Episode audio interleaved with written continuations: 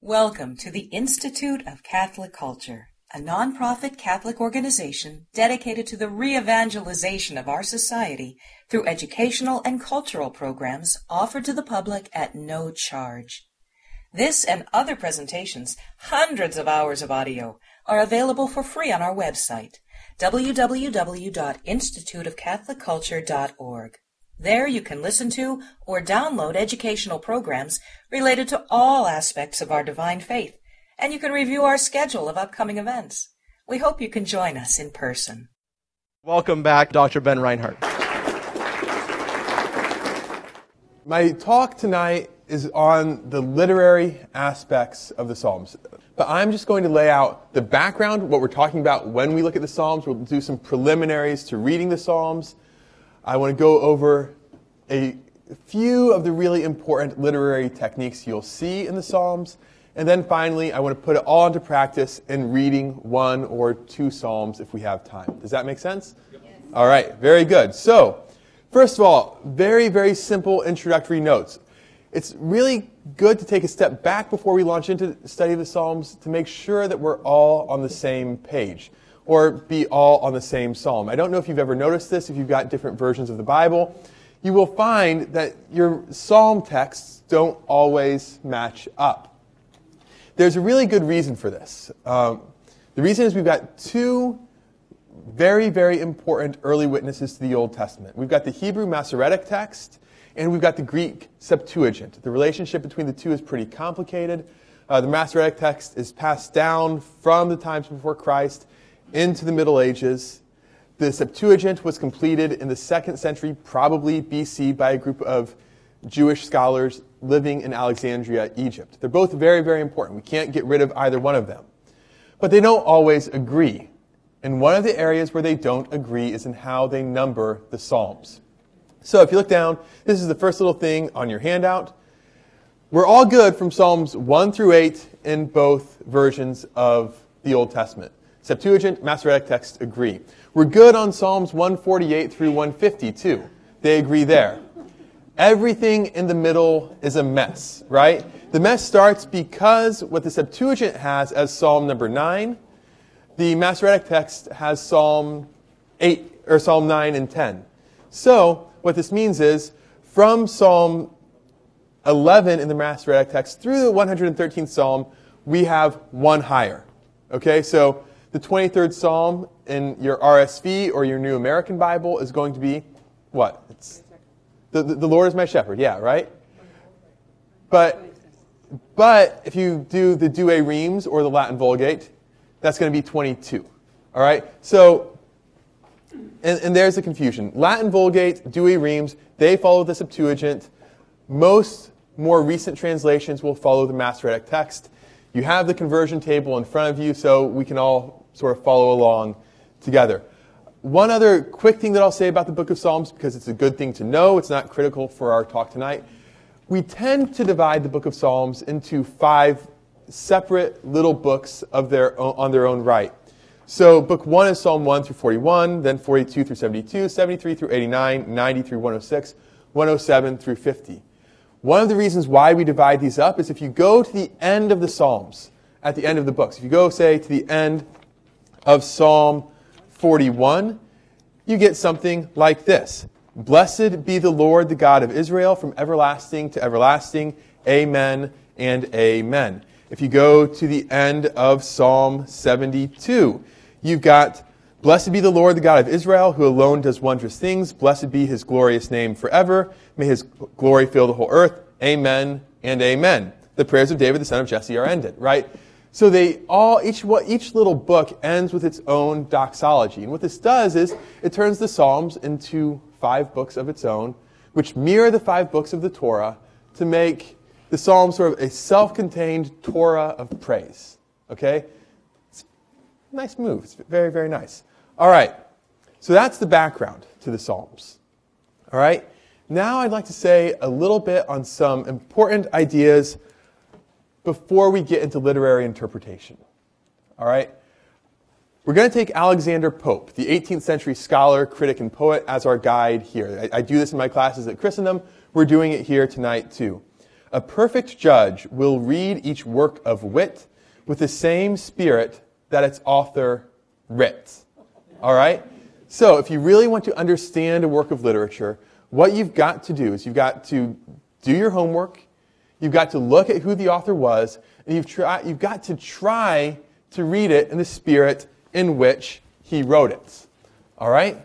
So, what this means is if you're reading a satire, you can't read it as though it's simply straight laced and very, very serious. Jonathan Swift doesn't want you to eat Irish babies, right? If you've read The Modest Proposal, right? If you're reading poetry, you can't read it as though it's prose. If you're reading prose, you can't read it as though it's poetry. It's, it's actually a very simple principle once you understand it. It's complicated when we're dealing with the Psalms, though, because when we're dealing with any biblical text, there's the question of who the author actually is, right? And this is where we bring in the dogmatic constitution on sacred scripture, uh, Dei Verbum, from the Second Vatican Council. The books of both the Old and the New Testament in their entirety, with all their parts, are sacred and canonical because written under the inspiration of the Holy Spirit. They have God as their author. Oh, fantastic. God's the author, and we know what God wants, right? He desires our salvation. In the book of Psalms, we know, uh, if we're going to read the Psalms along with the mind of the church, he's talking about his love and the covenant to the people of Israel. If we're going to read them like St. Augustine does, and like many, many Christian uh, exegetes do, they're the prayer of Christ. They're the prayer of Christ as the head of the church, right? So when we read the Psalms, this is Christ speaking as our head, and these are his experiences. All right? So that's the spirit that the author intended. Well and good. But then we roll on. In composing the sacred books, God chose men, and while employed by them, they made use of their powers and abilities, so that with Him acting in them and through them, they, as true authors, consigned to writing everything and only those things He wanted. All right? Now, this makes our life a little bit more complicated. Because we don't just have to deal with what God intended, we have to deal with what the original authors intended. This means that we have to look at things like original genre. We have to look at things like, if you go down to the end of the quote, the particular circumstances in contemporary literary forms in accordance with the situation of his own time and culture. So, if we're going to read the Psalms properly, we're going to have to start with we're going to start with their human authors, okay? We're going to start with the human authors then we're going to go into the particular aspects of their time and culture. Then we're going to go into literary techniques. And then we're going to wrap up by looking at the Psalms themselves. All right?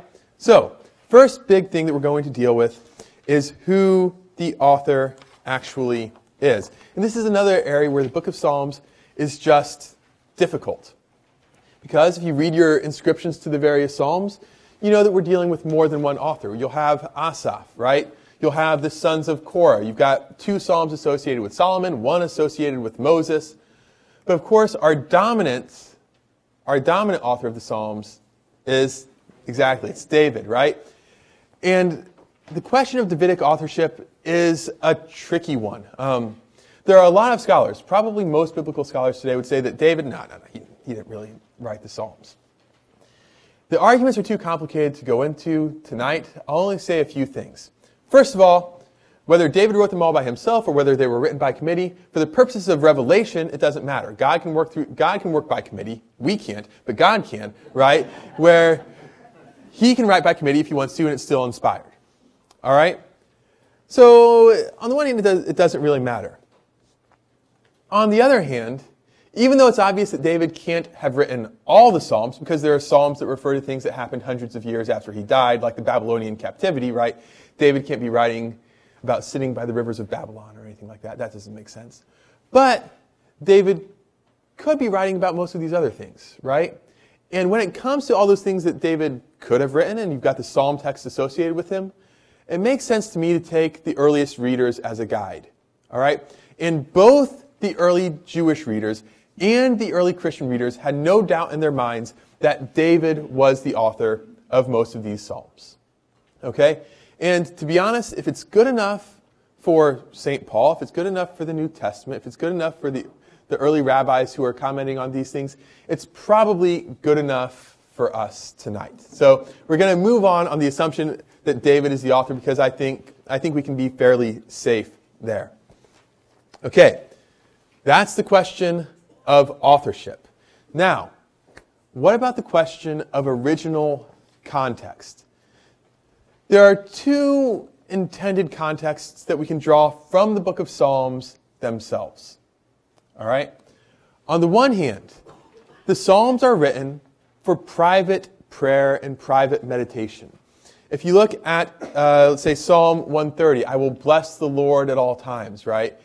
And other Psalms. The idea is we want to praise God continuously. We'll praise Him on our beds at night. We'll praise Him when we wake up in the morning. They're written in that way for our own private recitation and prayer. Okay? That's very, very important.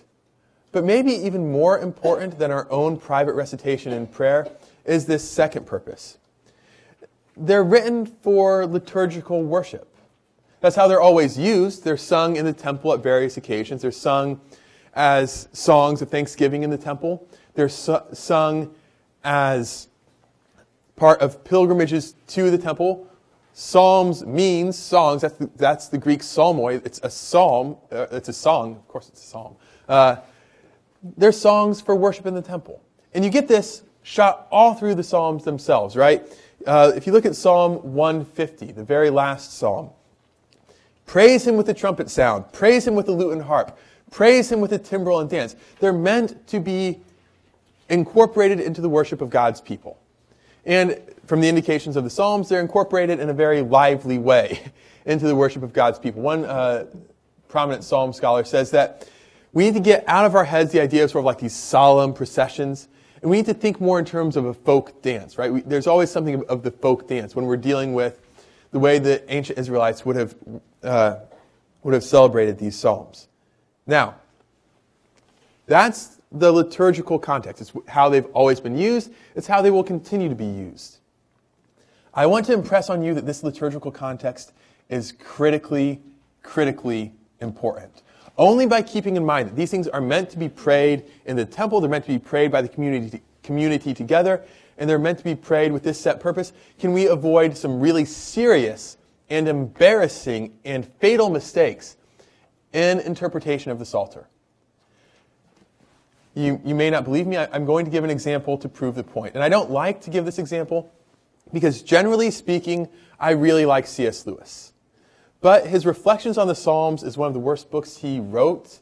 It, it is. And in his Reflections on the Psalms, he calls the 23rd Psalm petty, vulgar, and hard to endure. All right? The 23rd Psalm. And that, that's surprising. I mean, I, I imagine if I took a show of hands, the 23rd Psalm would be one of the most popular Psalms in the audience here tonight, right? It's certainly one of the most well known. Ha! Petty, vulgar, and hard to endure.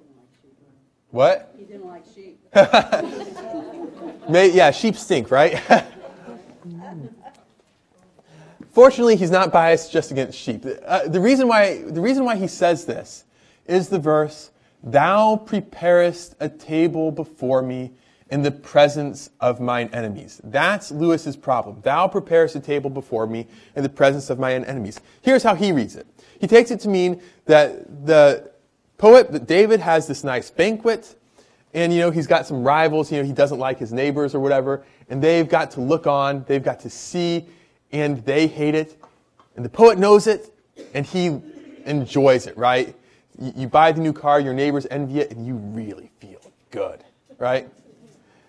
That's how Lewis reads it. He says. Um, the poet's enjoyment of his present prosperity would not be complete unless those horrid Joneses who used to look down their nose at him, were watching it all and hating it. That's how C.S. Lewis reads this psalm. Now, even if we were talking about having a nice barbecue in the backyard, I think we could argue with Lewis and I think he would still be wrong. But given what that verse actually means, Lewis isn't, he's not wrong. He's not even in the ballpark. Okay? Because the important part of that verse is not so much in the presence of mine enemies, but instead, thou preparest a table. What does it mean for the Lord to prepare a table for us? Well, if we think back to ancient Israelite worship, Okay, if we think back to what the temple was and what the tabernacle was, we can make this argument. This is, the, this is how most scholars read the 23rd Psalm today. When talking about God preparing a table before us in the presence of our enemies, they tend to say what this means is, well, the temple was used for many things. It was used for worship. It was also used as a court, right? Um, you think of Jesus in uh, the Sermon on the Mount talking about agreeing with your adversary when you're on the way going to court. You're going to temple to hear the judgment, okay? So the idea is you've been hauled before the judge, okay? You've been hauled before the judge at the temple. You're nervous. You don't know if you're going to be guilty or not, but you've been, you've been arraigned of all charges. You're free. The favorable verdict has come down. When that comes down, what do you do? You have a sacrificial banquet to thank God for setting you free. Okay? And that's what it means to have a table in the presence of your enemies. They were here, they were here to get you, and praise God, not guilty comes down. Okay? And if that's what, if that's what it means, all of a sudden it fits perfectly with the rest of the psalm, right? The rest of the psalm is all about God taking care of you and God protecting you and God watching out for you in danger. Yea, though I walk through the valley of the shadow of death, I will fear no evil, right? It's the same thing. It's not nasty, it's not vulgar, it's not petty, it's beautiful. But you get that beauty if you know what the original context is. All right? Does that, does that make sense? So, with respect to C.S. Lewis, he's just simply, uh, yeah, simply, simply wrong. All right. There's, he writes very, very well on most things. The Psalms, even Homer nods, even C.S. Lewis writes a bad book. Okay? Now, that takes care of context. Now, if we're going to follow Dei Verbum, we need to look back at the particular circumstances using contemporary literary forms in accordance with the, with the situation of his own time. I've put before you the Psalms are poetry, they're lyric poetry. But to most of us today, they don't look a whole lot like poetry. We think of poetry in English, and you think of, you think of rhyme, right? We, we like our rhyme. Maybe you don't like rhyme, but we still like things like set meters. We like iambic pentameter. You know, so Milton can write 12 books and hundreds of pages, all in this nice iambic pentameter, da da da da da da da, and rolling on, right? These are the things we think of in English. In the Psalms, you don't get that. Uh, there's some meter in some of the Psalms, but it's not consistent. Rhyme, rhyme's not something that we worry about. Instead, our big poetic technique, the dominant poetic technique in the Psalms, is this thing called parallelism. So on the second page of your handout, we're going to be dealing with parallelism. Uh, Holman and Harmon's Handbook of Literature defines it as an arrangement such that one element of equal importance to another is similarly developed and phrased.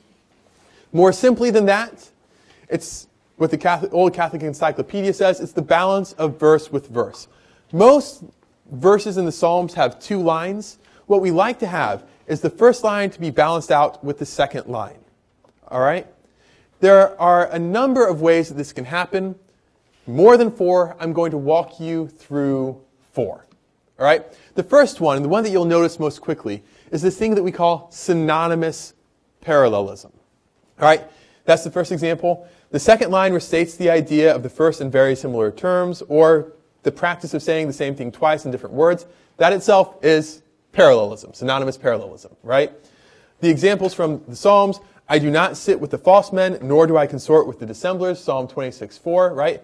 I'm not associating with the evil guys, and I'm not associating with the evil guys. We state the same idea in two different ways because you can say something once, you might as well say something twice. All right? I, I joke, we'll come back to synonymous parallelism in a second. You also have antithetical parallelism, which is the opposite of synonymous parallelism. So, if in synonymous parallelism we say the same thing twice, in antithetical we say the exact opposite, right?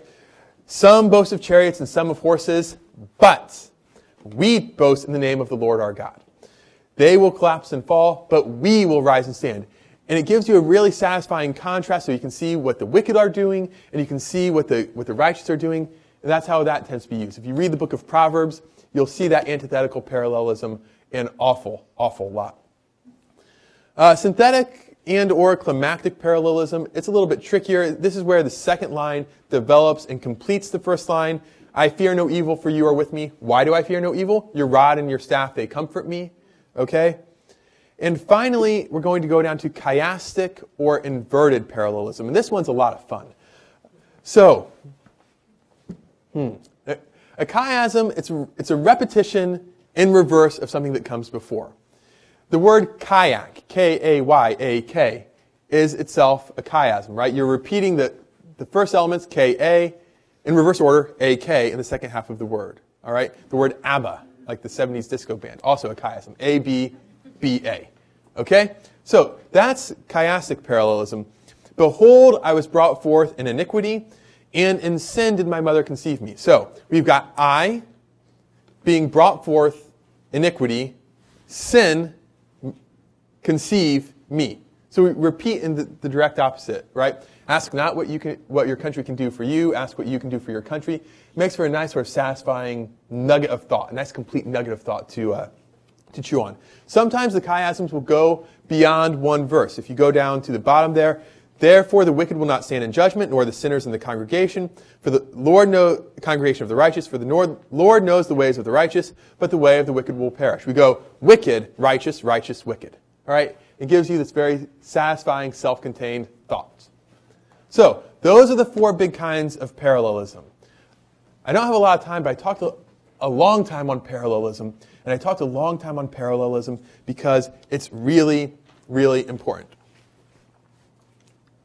I'll restrict myself to three things that I'd like you to remember about parallelism, okay? The first thing is, it was really nice of God to write the Psalms in parallel structures. Here's why it's providence, really. Robert Frost says that poetry is the stuff that gets lost in translation. Okay? And if you think about it, you'll see why it is. If Shakespeare writes this really nice Shakespearean sonnet with all the rhymes and the nice meter and the 10 syllables per line and all that, what happens when you translate it to German or Italian or Latin, right? You lose all those nice figures of sound. You lose the rhymes. You lose the meter. You lose everything. And not only do you lose those things, you lose the meanings that the poet communicates by them, right? Same thing's true, you know, if you're trying to translate Homer into modern English verse, you lose, you lose that nice dactylic hexameter and all the meaning that comes along with it. So it gets ugly and you lose the point. All right? But the Psalms, written in parallelism, parallelism is the one poetic device that can translate into any language without too much difficulty. Because all you have to do is balance the words against the words and the thoughts against the thoughts, and you still have it. So God gave us, through the old Israelites, a type of poetry that can go the world over and we can, it can still work. That's nice. All right? But it's not enough that it translates. We've got to get something out of it. And here's what I'd like you get, to get out of it. The first thing that parallelism forces you to do is to slow down. If you're like me, you tend to skim, right? You tend to sort of zip along pretty quickly. You can't do that with poetry, and you especially can't do that with poetry that's set up in these parallel structures. You get one line. Uh, I do not sit with false men. And then you get that same line from a slightly different perspective, so you're forced to think about it a little bit more. Nor will I consort with the dissemblers. So it forces you to deal with this complicated truth from a couple of different angles, and it helps you see it more clearly. Does that make sense? And also, because of this, it's a real aid to meditation. You slow down, you reflect on the meaning, and you sort of chew it over, and you get more out of it. All right? Here's the final thing to know about parallelism that's just really beautiful. It allows the poet, it allows David or Asaph or whoever, to develop ideas at a greater length. And they do this even when it seems like we're saying the same thing twice. If you go to that second example of synonymous parallelism down there, O Lord, I love the habitation of your house and the place where your glory dwells. All right? God, I like your house. God, I like your house. That's not what he said, right? Oh Lord, I love the habitation of your house. That's nice. That's a fairly general image. It's referring to the temple or the tabernacle. But look at that second line. The place where your glory dwells. Ultimately, we're, we're referring to that same building, right? St. John the Beloved and McLean, right? That, that, that's what we're referring to. But we're calling forth a new part of that building that we're going to be thinking of. The place where God's glory dwells. That's the Shekinah glory. That, that's the glory of God which dwells in the temple with the Ark of the Covenant between the, between the cherubim on the mercy seat. It's God's mercy. It's God's faithful, enduring love uh, for his people. It's all called up by the place where your glory dwells. That's not the same thing as saying, God, I like your house. God, I like your home. Right? It's, it's a different type of poetry, and it helps you see what the poet sees in that house of God. Does that make sense? All right. So, we've gone through we've gone through the different types of poetry we're dealing with. We've gone through some of the terms. Let's actually look at a psalm because we've got just a little bit of time left and I like the psalm. So, let's do psalm number 2. All right? As I'm reading, pay attention to the parallels parallels. Look and see what you see there. Why do the nations conspire and the peoples plot in vain? The kings of the earth set themselves, and the rulers take counsel together against the Lord and his anointed, saying, Let us burst their bonds asunder and cast their cords from us. He who sits in the heavens laughs, the Lord has them in derision. Then he will speak to them in his wrath and terrify them in his fury, saying, I have set my king on Zion, my holy hill. I will tell of the decree of the Lord. He said to me, You are my son. Today I have begotten you. Ask of me, and I will make the nations your heritage and the ends of the earth your possession. You shall, you shall break them with a rod of iron and dash them in pieces like a potter's vessel. Now therefore, O kings, be wise, be warned, O rulers of the earth. Serve the Lord with fear, with trembling, kiss his feet, lest he be angry and you perish in the way. For his wrath is quickly kindled. Blessed are all who take refuge in him. All right. Obviously, a lot of parallelisms going on in that psalm there, right? Both in the first and second half of it. And oftentimes the parallelism is used to really intensify the emotions, right? Let us burst their bonds asunder and cast their cords from us. It's one thing to burst the bonds. We're talking about rebellion against God here, right? Bursting the bonds, bonds is one thing, but casting their cords from us, that's a more striking image, right? The same thing's true of verse 9. You shall break them with a rod of iron. Well, that doesn't sound nice, but you shall dash them in pieces like a potter's vessel. That's considerably worse, right? So he's using the parallels to intensify the images that he's giving us. All right? But there's something else that's interesting here. If it's interesting where the parallels show up, it's just as interesting where you don't see the parallels. Because listen, great poets will use the conventions of their time, but they'll also they'll make use of not using them if that makes sense, right? So Shakespeare usually writes in a very nice iambic pentameter, ba-dum, ba-dum, ba-dum, ba-dum. If all of a sudden Shakespeare goes bum, bum, bum, bum, you wake up and you pay attention because he's doing something that he wants you to notice. He doesn't do that by accident. Look at this psalm. Verses 1 through 5, all perfect or near perfect synonymous parallelism. Verses 8 through 10, all perfect or near perfect synonymous parallelism.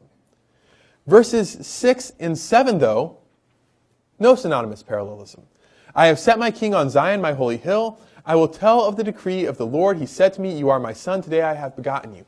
That forces you to focus there on what God has done. He set the king, David in the original context, of course, for us, this is going to be Christ. He set, he's established the king and declared, You are my son. This day I have begotten you. That's the part that you're really supposed to focus on. That's the hinge of the poem. And you see this if you look a little bit more closely, right? It's framed by all the nice parallel elements. But what happens? We start off with the murmuring on the earth. The kings of the earth, the nations are all, are all rebelling against God, right? And the murmur comes up. God's going to speak to them in his wrath and says, This is my son. And what happens after he, he makes the son? He makes the son known. Well, now therefore, O kings, be wise, be warned, O rulers of the earth, serve the Lord with fear. We're all brought to this peace and reconciliation with God because we've hinged on God establishing his anointed one, the King, the Christ, on earth for us. As we go towards Christmas, as we move through Advent, that's a very nice thought. Yeah? It's reinforced, by the way, by a really nice chiasm with verses 2 and verse 10. In 2, you've got the kings and the rulers conspiring against God. In 10, you've got the kings and the rulers coming back. And that's a really nice sort of wrap up to that song. Yeah? Okay, so that's how it works. It's a beautiful, beautiful psalm. We don't have time to go into Psalm 85. Your homework is to look at Psalm 85, look at the parallelism, and look at the images of God and heaven and earth. This is what you're going to be hearing on Sunday, by the way. So meditate on it before Sunday. Sorry, I'm sorry. Three more minutes. Really, really, really quickly. I'm sorry. I'm a horrible person. All right. Now, I want to say very briefly what's gained by reading the Psalms as, as lyric poetry, okay? Lyric poetry as a genre exists to do one thing in a big, big way. It exists to communicate an emotional experience. All right? The author is trying to communicate an emotional experience to all of us. So you read Philip Sidney's Astrophil and Stella, he's trying to communicate what it's like to be hopelessly in love with a beautiful woman who's way out of his league. All right? That's what he's trying to do. That's also what the Psalms are trying to do. They're trying to communicate an emotional experience. And lest you think I'm making this up, St. Athanasius in his letter to Marcellinus backs me up. The one who hears the Psalms, he says, is deeply moved as though he was speaking himself. He feels it himself, and his soul is stirred because of it. All right? But the special thing about the Psalms is this where if we read Sidney or Shakespeare or Dante or Petrarch or any other lyric poet, we get their experiences and their emotions or something that they imagined. We read the Psalms and we get God's emotions and God's thoughts. We get the prayer of the incarnate Christ. All right? So we get to feel the emotions of the incarnate Christ as head of the church, praying for his body when we, when we read the Psalms, and we can conform ourselves to that. All right? And again, unless you think I'm making this up, St. Athanasius says the same thing. When we pray the Psalms, we see in Christ's behavior a model for our own. We can find in the Psalms an echo to any emotion we might have and direct it and reorient it towards Christ.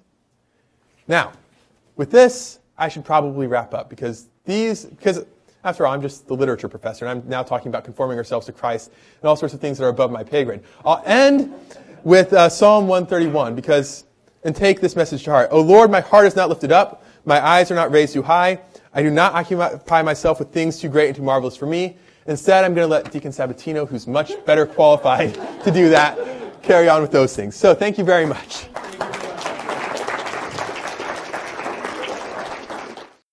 what are we going to be doing now? Applying some of the things he's talked about uh, to the text itself and looking at the text from kind of almost from the inside. There's a principle in biblical exegesis, a principle that says that there are two senses to Scripture the literal and spiritual. Uh, and what does the church mean by this distinction between literal and spiritual? What was the original intention of the text itself? Most of us, when reading the Psalms especially, but really when reading a lot of the scriptures, we tend to make a spiritual application immediately to our lives. It's a fundamental and, and, and a deadly mistake. It's a deadly mistake because a lot of times we're going to pull a text out, which, which, number one, wasn't written as an application to your life, number one. And not only that, it could be very much spiritually unenlightening. And we get frustrated with the text. So the most important point, which Dr. Reinhardt talked about at the beginning, is to try to get a sense of the original context in which it was written. What was the intention of the author? What was the intention of the author? And if we can gain that, then we will be able to see through the eyes of the author to, to uh, maybe that deeper application to the church and our lives. And we'll see that played out in the Psalms a lot, where we tend to apply the text to Christ and the church immediately without, without ever asking ourselves, what would the Jew reading this at the time have seen and understood?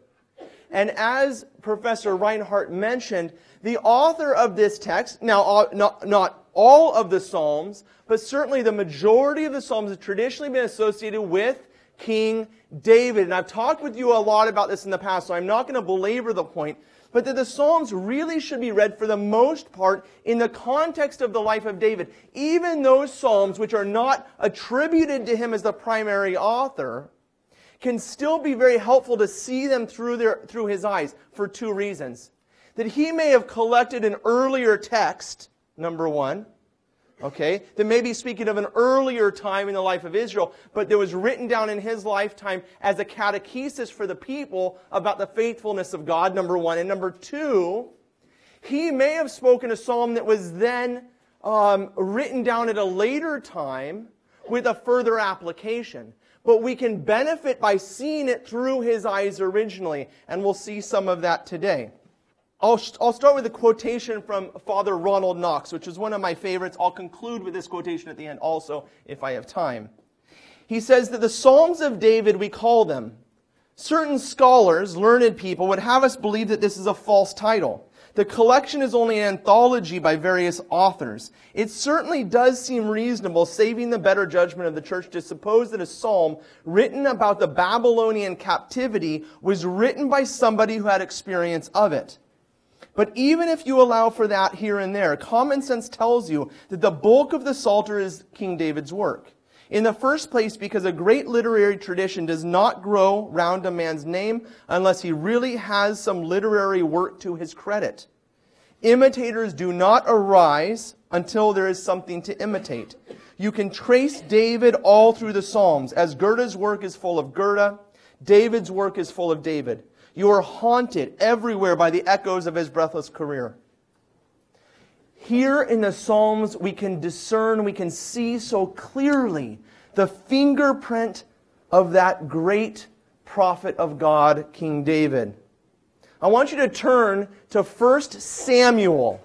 1 Samuel. Why am I having to turn to 1 Samuel? Because it's in 1st and 2nd Samuel that we see the life of David. And it's in that context we're going to be able to understand the poetry which Dr. Reinhardt spoke of to be able to see the man who wrote these beautiful words down and why he wrote them. Outside of that context, outside of that context, the Psalms can be made to mean most anything. And unfortunately, unfortunately, when we try to make them mean something to our life, they fall flat. Maybe we find some sort of an inspiration here or there. But I'm here to tell you that if you read the Psalms properly, and that is through the eyes of the author, in fact, through the heart of the author, then when you apply them to your life, they will make a profound impact because they were the words of a man, a man who experienced things like you and I experience. And then we can have a true relationship with this great holy man of God who is King David. 1 Samuel, what did I say? Chapter 16 chapter 16, verse, oh, we'll just look at verse 1. The Lord said to Samuel, How long will you grieve over Saul, seeing I have rejected him from being king over Israel? Fill your horn with oil and go. I send you to Jesse the Bethlehemite, for I have provided for myself a king among his sons. The prophet Samuel went to the home of, of Jesse, and he said, Bring your sons out. And he, Jesse lined his sons up, and we pick up the story in verse 6. When they came, he looked on Eliab, one of the sons of Jesse, and thought, Surely the Lord's anointed is before me. But the Lord said to Samuel, Do not look. And I want you to remember this text. If you have a pen or a highlighter, you're going to want to underline this. Do not look on his appearance or on the height of his stature, because I have rejected him, for the Lord sees not as man sees. The Lord sees not as man sees. Man looks on outward appearances, but the Lord looks on the heart. The Lord looks on the heart. Then Jesse called Abinadab and made him pass before Samuel. And he said, Neither has the Lord chosen this one. And then Jesse made uh, Shammah pass by. And he said, Neither has the Lord chosen this one. And Jesse made seven of his sons pass before Samuel. And Samuel said to Jesse, the Lord has not chosen these. And Samuel said to Jesse, Are all your sons here? And Jesse said, Well, I mean, well, there's the youngest one. Now, I'm the youngest child, so I love this text. there is the youngest, but behold, he's keeping sheep, huh? He stinks. He's out there with the sheep.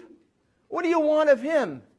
And Samuel said, Go and get him, for we will not sit down until he has arrived. Send and fetch him. Verse 12, and he sent and brought him. Now he was ruddy and had beautiful eyes and was handsome. What kind of, how was he handsome, guys? Was he beautiful and handsome to men, to his father? No. But how was he beautiful? Yeah, who sees the heart.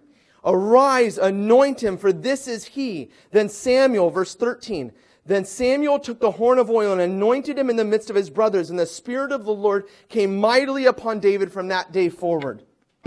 From that day forward. Who was Samuel? Who was David that God chose him over his brothers? What was it about David that God chose him over his brothers? You tell me. Why? Yeah, his heart, absolutely. But there's another reason also His love for God, yes. There's another reason also. Ah, thank you, thank you. This is why Henry's the chairman of the board of the Institute of Catholic Culture. Turn to 2 Samuel chapter 5 verse 1. 2 Samuel chapter 5 verse 1. Henry, why is that going to be important? He's a shepherd, he's a shepherd. And why is that important? Tell him, it's okay. Why is it important that David is a shepherd? Because our Lord is a shepherd, and that kind of, it, it kind of. How is our Lord a shepherd? Who do you mean by our Lord? Yeah, I want to just hold you back a little bit because we always want to go Jesus. Always want to go to Jesus. We want to stand in the foot in the feet of those that are standing there, reading this text, hearing this text for the first time. Yeah, the, yes, the, of course it is Jesus. Yes, there's no problem with that. But the God of the Old Testament is a shepherd of His people. Look at 2 Samuel. What, what chapter did I give you? Five. Chapter 5. Then all the tribes of Israel came to David at Hebron and said, Behold, we are your bone and flesh. In times past when Saul was king over us, it was you that led us out and brought us, brought in Israel. And the Lord said, You shall be my, be shepherd of my people Israel. Yes, David was chosen because of two things. Because he was a shepherd and God did not need a king like all the other nations, like a dictator. God needed a king who would live out his kingship in the image and likeness of God who would shepherd his sheep, his people, and bring them into a good pasture. And David knew what that was all about. Turn with me then to Psalm 23 that Professor Reinhardt was speaking of earlier, because we've oftentimes read this text, um, and unfortunately, I think we've missed the point. As soon as we hear the first words, the Lord is my shepherd, we think Catholics of well, I think you actually think of a funeral, don't you? Oh, don't you? The Lord is my shepherd. I want you to read this as David would have written it. Read it through the heart of David, who was a shepherd boy, who was rejected by his father. Not necessarily rejected, but he was pushed out a little bit, huh? His brothers were in the home. His brothers were living the high life while he was out working, shepherding his father's sheep. The Lord is my shepherd, David says. I shall not want. He makes me to lie down in green pastures. He leads me beside still waters. He restores my soul. Some of you have been to the Holy Land with me. We've walked in the land where he walked. When we saw Boaz's field in the hill country of Judea, we've walked there. It's beautiful hill country. He leads me beside still waters. He restores my soul. He leads me in paths of righteousness for his name's sake. Listen to David's heart. Even though I walk through the valley of the shadow of death, imagine the boy out there shepherding the sheep by himself as the sun is setting and the shadows are being cast off the hills. What does the boy hear in the woods? Here's the animals moving. You know what that's like. Even as an adult, uh, you can admit it. I live out in the country, and sometimes walking outside at night, it's a little scary. Huh? What's out there? This is the boy David hearing those noises. The shadow being cast through the valley of the shadow of death. I fear no evil, for thou art with me, Lord. What did David do when he was afraid, when he was out there by himself as a boy shepherding those sheep? What did he do? He prayed to God. For thou art with me. Thy rod and thy staff, they comfort me. This is what God was looking for in a king, and this is why David was chosen. And this is the context in which we have to read the Psalms. The Lord sees not as man sees. Man looks on the outward appearances, but the Lord looks on the heart. Turn your Bibles to Psalm 1. Psalm 1 is considered to be the foundation stone of the Psalms. In fact, Basil the Great, St. Basil the Great says, like the foundation in a house, the keel in a ship, and the heart in a body, so is Psalm 1 as a brief introduction to the whole structure of the Psalms. Blessed is the man who walks not in the counsel of the wicked, nor stands in the way of sinners. Who is blessed? Who's the man? Who is this man? Blessed is the man. Yeah. Yeah, it's David. It's David. It's as each one of us would have written as his heart is being drawn to the Lord. If he can only live up to the calling which the Lord has called him to, because he knows that if he lives the life of righteousness, he will be blessed by God. Blessed is the man who walks not in the counsel of the wicked, nor stands in the ways of sinners, nor sits in the seat of scoffers, but his delight is in the law of the Lord, and on his law he meditates day and night. He is like a tree planted by streams of water. Here's Psalm 23. That yields its, fruit in its season. Imagine the boy resting while the sheep are out in pasture next to that beautiful stream as he's praying to the Lord these words Blessed is the man, the man that David so badly wants to grow up to be. For, the, for David, the heart of this blessing, the heart of this blessing from God was the covenant which God formed with him in 2 Samuel 7. And you can write, we're not going to turn there. You can write that down, 2 Samuel 7. You should have that text memorized by now. Okay? But I'm going to look with you at Psalm 89, which, which repeats the same words. Take a look at Psalm 89. This beautiful covenant, which was so important not only to David, but also to all of Israel. Psalm 89. I will sing of thy steadfast love, O Lord, forever. With my mouth I will proclaim thy faithfulness to all generations. For thy steadfast love was established forever. Thy faithfulness is firm as heavens. Thou hast said, I have made a covenant with my chosen one. A covenant is the joining of two people together. Huh? A man and woman is one flesh. God and man united together. Thou hast said, I have made a covenant with thy chosen one. I have sworn to David my servant, I will establish your descendant forever and build your throne for all generations. This was the great hope which David had. The sign of the covenant between God and David was David's son. Who was David's son? Solomon. And Solomon would build the temple of the Lord in which God would dwell in the midst of his people. As one commentator I was reading said, the Psalms, the Psalm is a God focused book.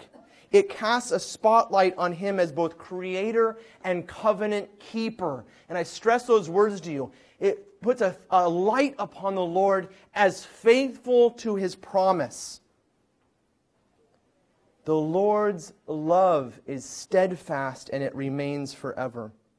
One of the greatest events in David's life was the moment in which he brought the Ark of the Covenant up into Jerusalem. You can turn, keep your hand in the Psalms and turn back to 2 Samuel 6.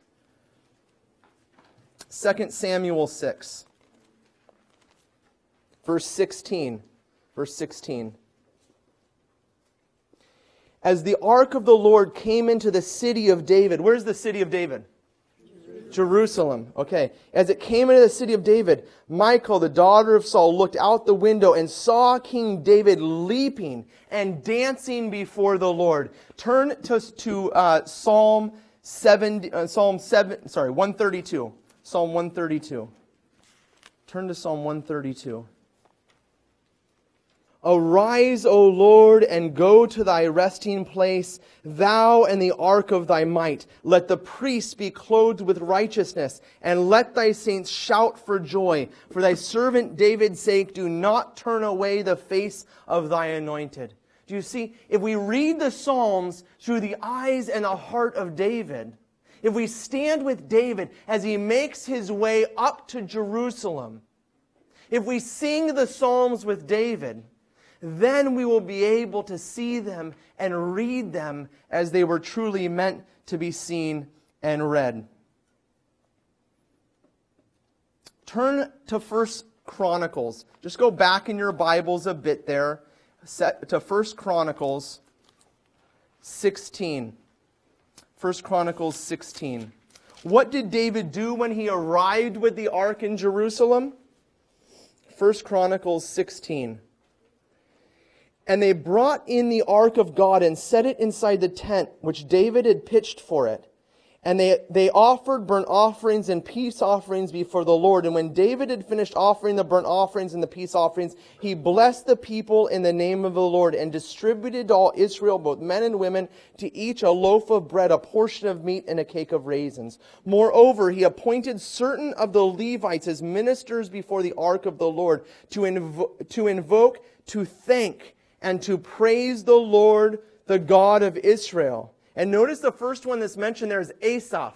Asaph will be one of the authors of the Psalms. Asaph was appointed in the temple to do one thing, and that was offer thanks and praise before the Lord. And what did that sound like? Look at verse 7. Then on that day, David first appointed that thanksgiving be sung to the Lord by Asaph and his brethren. Oh, give thanks to the Lord, call upon his name. Make known his deeds among his people. Sing to him, sing praises to him. Tell all his wonderful works. If you want to read the Psalms, huh? Because we're going to look at Psalms which repeat those exact same words. Oh, give thanks unto the Lord, for he is good.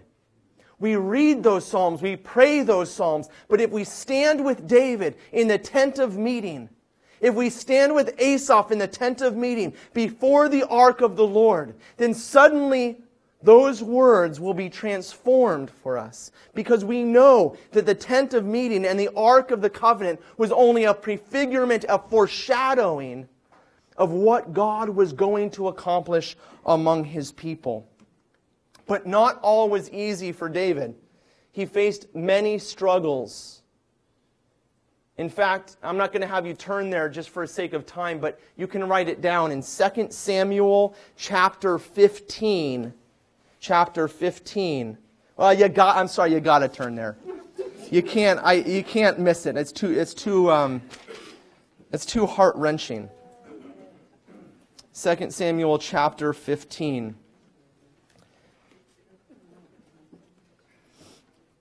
Chapter 15 tells us about Absalom, who was David's son, and his revolt against the king, and his de- declaration of making himself king while David was still alive.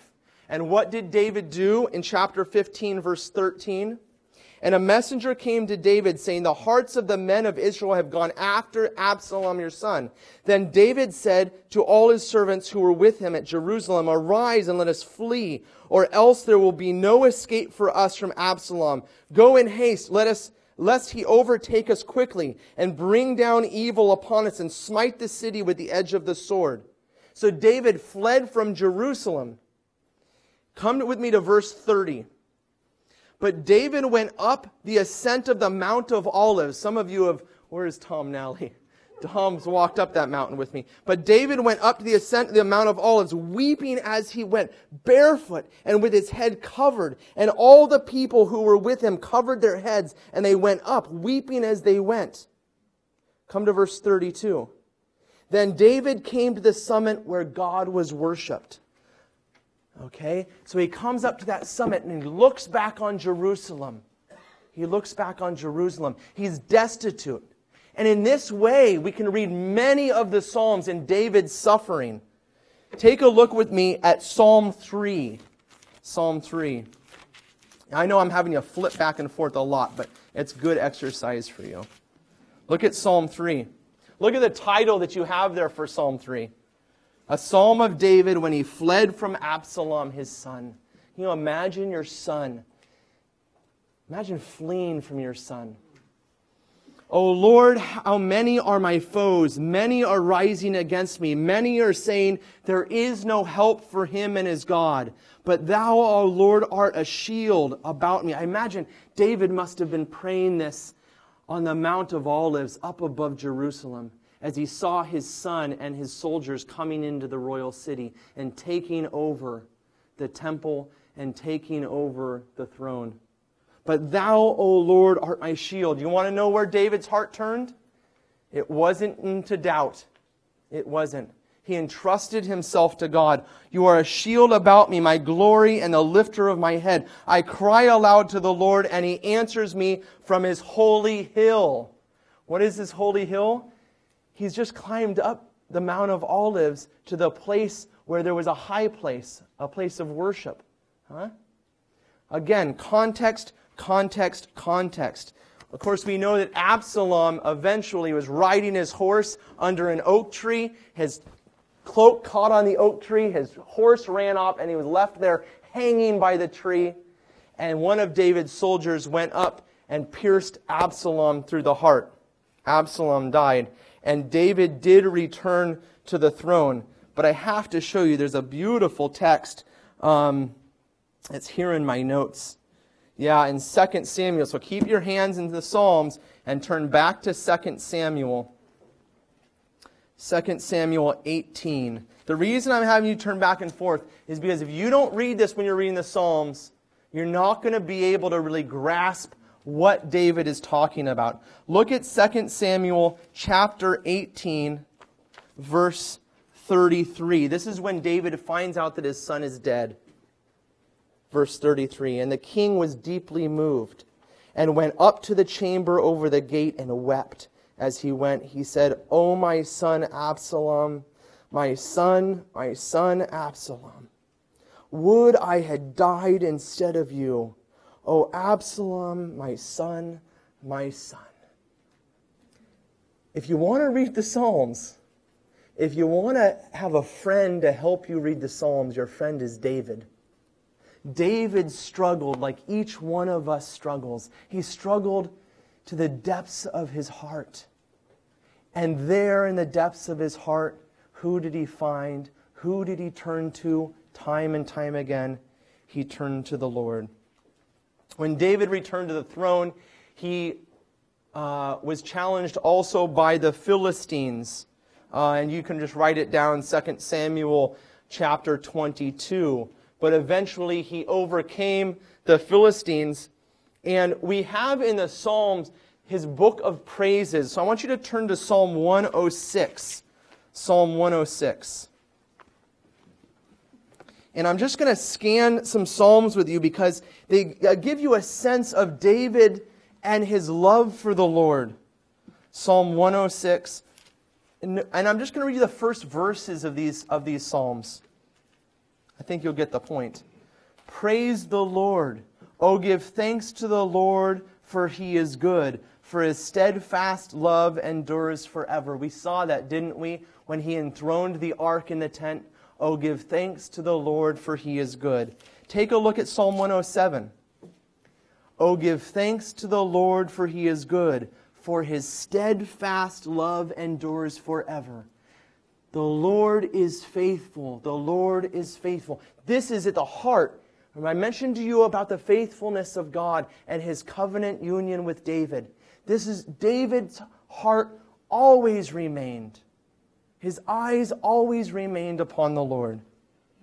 Psalm 108 My heart is steadfast, O God, my heart is steadfast. That's David's response to the steadfastness of the Lord. And Psalm 111 Psalm 111 Praise the Lord, I will give thanks to the Lord from, with my whole heart in the company of the upright in the con- congregation. Great are the works of the Lord, studied by all who have pleasure in them.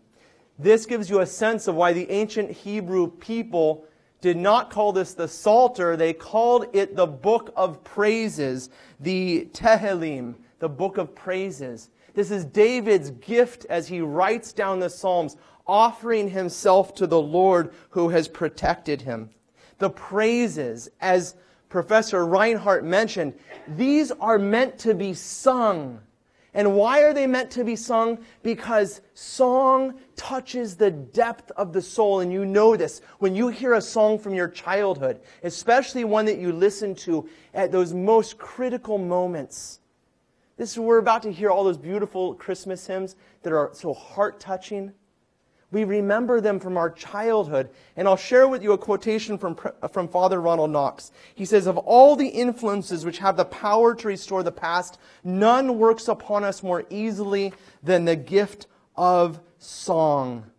When David ascended the mountain of the Lord and restored his throne, take a look at Psalm 120. Psalm 120.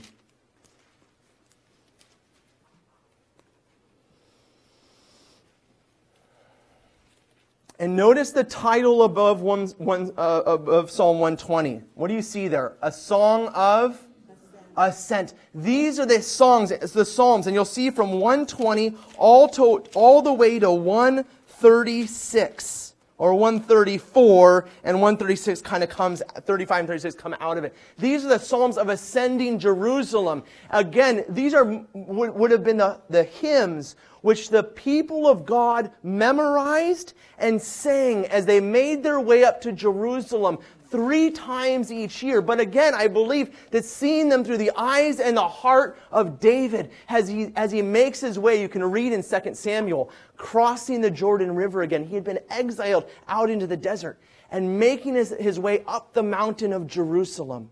They would sing these psalms, the people did, and I believe, I believe they sang them because, because of their heart and their attachment to King David himself who ascended that holy mountain. Just take a look at me at, with me at Psalm 121 and imagine yourself ascending that holy mountain. I gave this beautiful, this beautiful picture of Jerusalem. It's a picture today, but you can get a sense of it and that desire to ascend the mountain of Jerusalem. Listen to this. Psalm 121. I lift up my eyes to the hills, from whence does come my help? My help comes from the Lord who made heaven and earth. Look at Psalm 122. I was glad when they said to me, Let us go up to the house of the Lord. Going to Jerusalem is always going up because you're ascending to the dwelling place of God Himself. Psalm 123 To thee I lift up my eyes, O thou who art enthroned in the heavens. Psalm 124 If it had not been the Lord who was on our side, let Israel now say, If it had not been the Lord who was on our side when men rose up against us. Those are the words of a man who has struggled, who has battled for his throne. Look at Psalm 136. Psalm 136 comes back then to that text I read you from First Chronicles. Oh, give thanks to the Lord, for he is good. Oh, give thanks to the Lord, for he is good.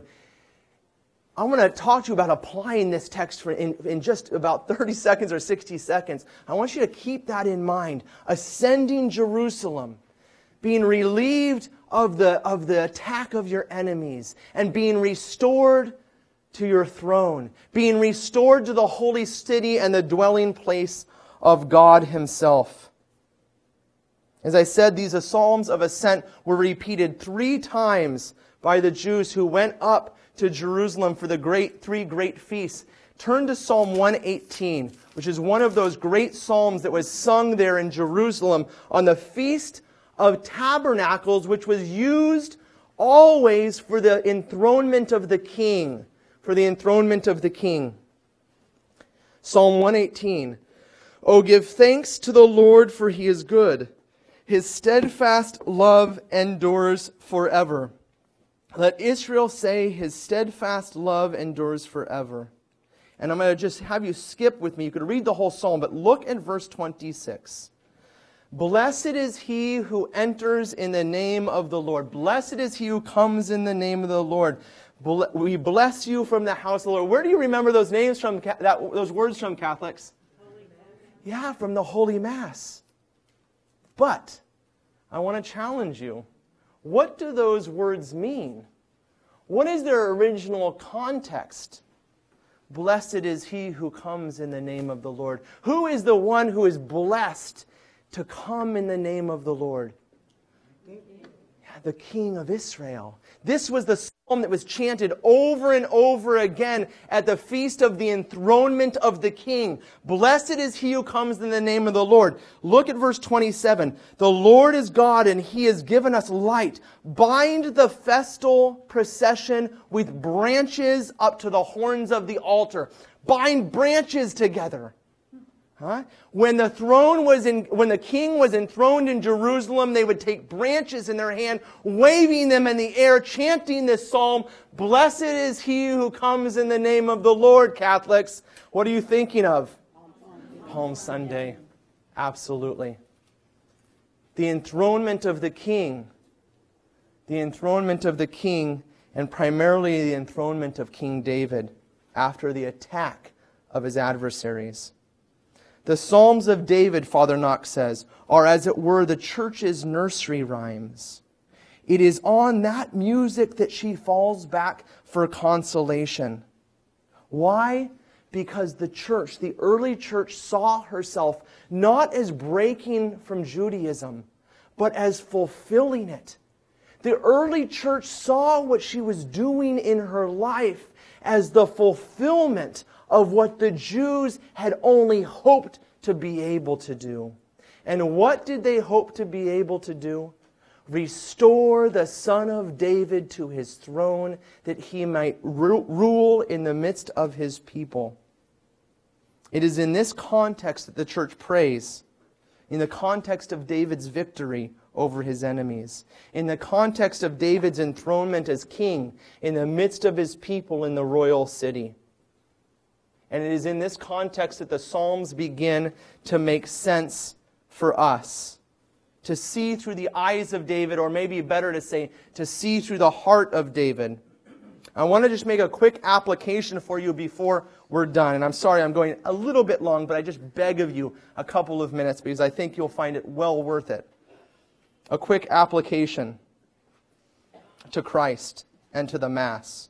When we sing, Blessed is he who comes in the name of the Lord. Keep your hand in the Psalms and turn with me to Matthew chapter 23. Matthew chapter 23. Uh, what did I say? 23, verse 37. This is Jesus' entry into Jerusalem. Jerusalem, Jerusalem, killing the prophets and stoning those who are sent to you. How often would I have gathered your children together as a hen gathers her brood under her wings, and you would not? Behold, your house is forsaken and desolate, for I tell you, you will not see me again until you say, Catholics, turn back with me to Psalm 132. Remember, O Lord, in David's favor, all the hardship he endured how he swore to the Lord and vowed to the mighty one of Jacob, I will not enter my house or go into my bed. I will not give sleep to my eyes nor slumber to my eyelids until I find a place for the Lord, a dwelling place for the mighty one of Jacob. Lo, we heard it in Ephrathah. We found it in the fields of Jaar. Let us go to the, his dwelling place. Let us worship at his footstool. Arise, O Lord, and go to thy resting place, thou and the ark of thy might. Let thy priests be clothed with righteousness, and let thy saints shout for joy. For thy servant David's sake, do not turn away the face of thy anointed one. The Lord swore to David a sure oath from which he will not turn back. One of the sons of your body I will set upon your throne. Blessed is he who comes in the name of the Lord when the people of Jerusalem began to shout that from the rooftops and wave their festal branches in the air, they knew exactly what they were doing. They knew that Jesus was a direct descendant of David and the rightful heir to the throne. One of the sons of your body I will set upon your throne. The Psalms of David, Father Knox says, are as it were the church's nursery rhymes. It is on that music that she falls back for consolation. And here is the problem that today we as Catholics, for the most part, do not pray the Psalms. For the most part, we do not pray the liturgy of the hours in which the church gives us the Psalms to regulate our day. How is it that we can fall back upon them again as a nursery rhyme if we did not read them as children? Again, Father Knox, the Psalter has become a great organ of human sentiment, upon whose stops the Holy Spirit varies the moods of divine melody. Imagine for a moment a devout Jew reading the Psalter, reading the same phrases that you read, Think what those phrases meant to him and what they mean to you. Thus, each of us, as he goes through the Psalter, can trace in it a kind of secret code, a cipher by which God and the soul speak to one another. And this is what we need, we must regain. But to do that, we must know the life of David. We must know and be able to live the life of ancient Israel called, sal- called salvation history. And then we must meditate upon those Psalms in application to our own life. And not just apply them to our life, but sing them so that those Psalms of David can touch the very depths of our heart. I'll leave you with this thought. Sir William Wallace, the Scot, you know from the modern movie Braveheart, was a Catholic. It is said that he was educated by his mother from his earliest childhood. And his mother gave him as a gift a handwritten copy of the Psalter. He kept it on his person every day of his life. And when he was taken captive and stripped, when he was going to be put to death, they were going to tear his entrails out from him. He stood up and asked that the Psalms be brought to him so that as he was being martyred, he could look and read those words which were his own nursery rhymes, those words which had given him consolation from his earliest days. This is what we must regain, Catholics. We must regain this. And the only way to do that is to return to the Psalms as our book of prayer and then read them with our friend who is King David. And when we do that, when we do that, when we see through his eyes, when we live through his heart, then we will also be able to sing with him how beautiful it would be when we enter into the temple of the Lord, the church, to sing those praises on our knees before the Lord. This is what we must restore. This is what the church calls us to restore. All right, thank you very much. We hope you enjoyed this presentation from the Institute of Catholic Culture. If you'd like to learn more about the mission of the Institute and how you may become a part of this important work, please visit our website at www.instituteofcatholicculture.org or call us at 540 635 7155. And may the glory of Christ Church be ever more manifest upon the earth. St. John the Evangelist, pray for us.